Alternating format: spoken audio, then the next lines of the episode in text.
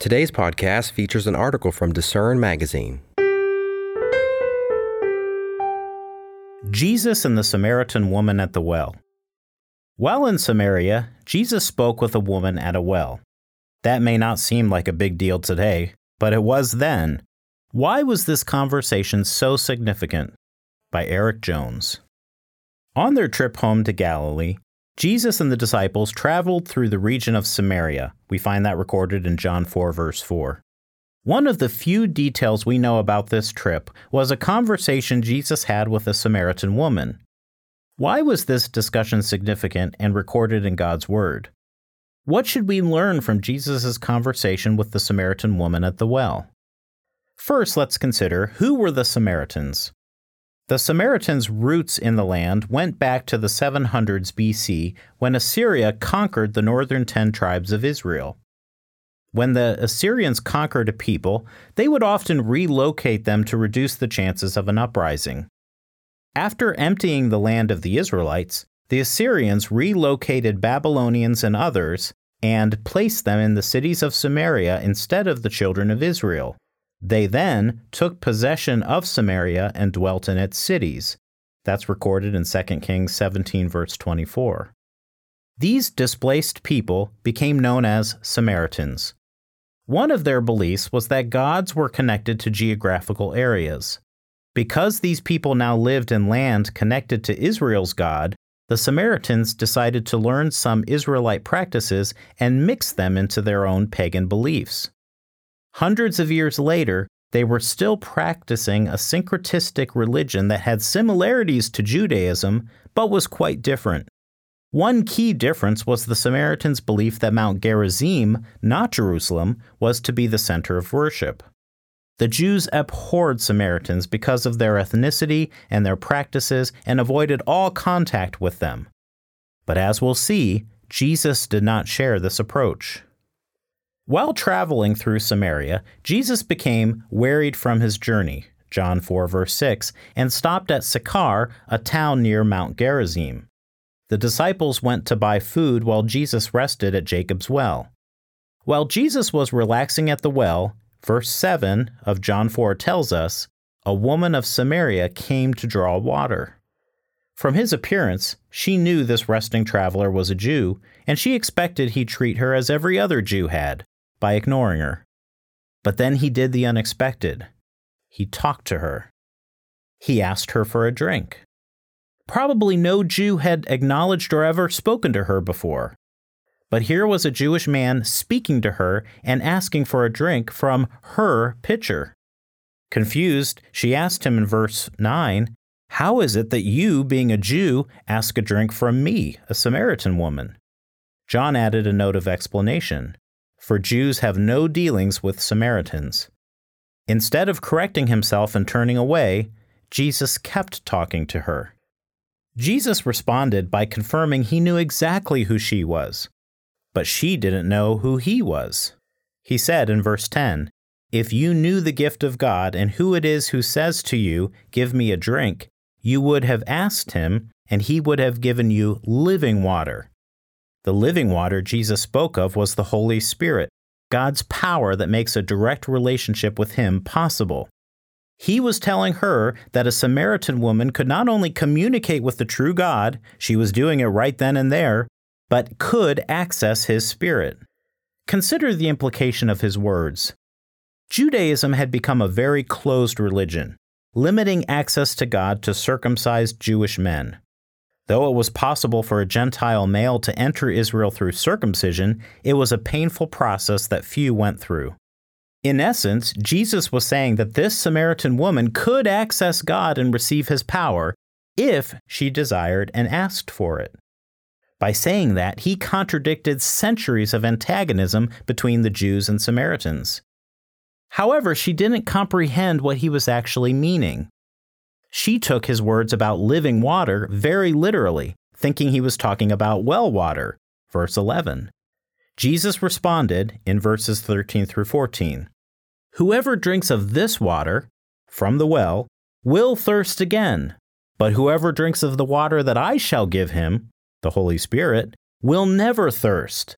But the water that I shall give him will become in him a fountain of water springing up into everlasting life. He was not only saying this woman could have access to God, he was also saying she had the potential to produce spiritual fruit and live forever. In other words, salvation would be available to her, and by extension to all Gentile men and women. But again, she interpreted this literally in verse 15.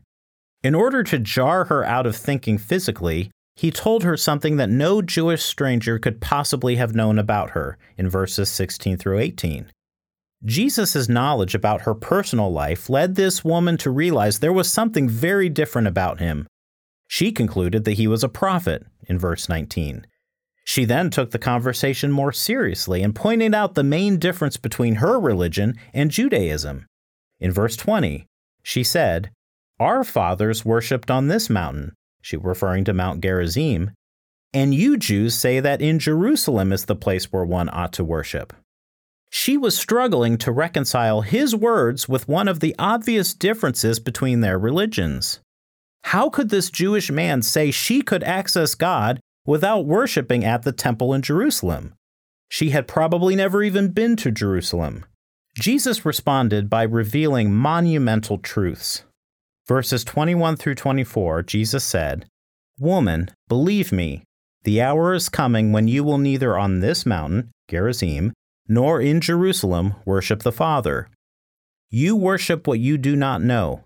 We know what we worship, for salvation is of the Jews. But the hour is coming, and now is, when the true worshippers will worship the Father in spirit and truth, for the Father is seeking such to worship him. God is spirit, and those who worship him must worship in spirit and truth. Jesus was saying that for true believers, it would be irrelevant whether they prayed at the Jerusalem temple, Mount Gerizim, or any other place. Instead of location, God is looking for those who worship in spirit and truth.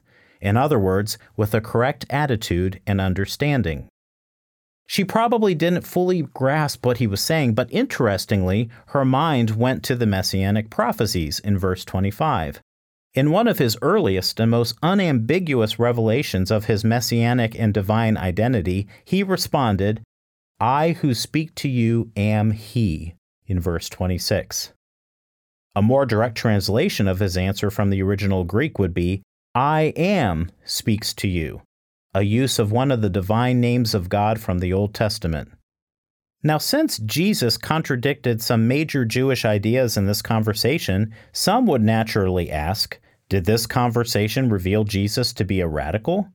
Throughout this conversation, Jesus upended many of the assumptions of his own people. Some may have looked at this and concluded that Jesus was a radical. But Jesus was no radical. What Jesus challenged were the unscriptural traditions the Jews had added over the centuries.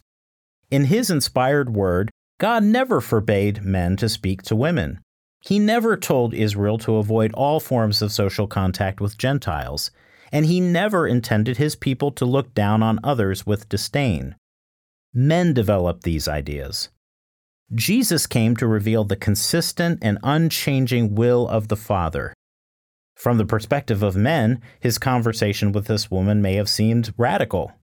But from the perspective of God, there was nothing taboo or questionable about God in the flesh conversing with a human being made in His image.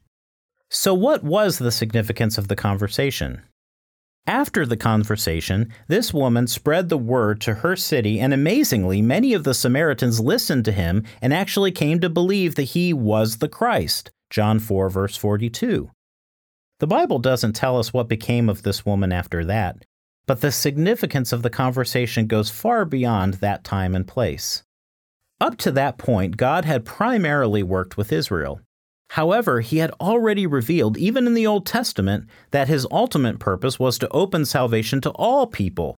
You can read that in Psalm 67, verse 2, Psalm 72, verse 11, Psalms 86, verse 9, Isaiah 25, verses 6 through 7, and Isaiah 56, verse 7.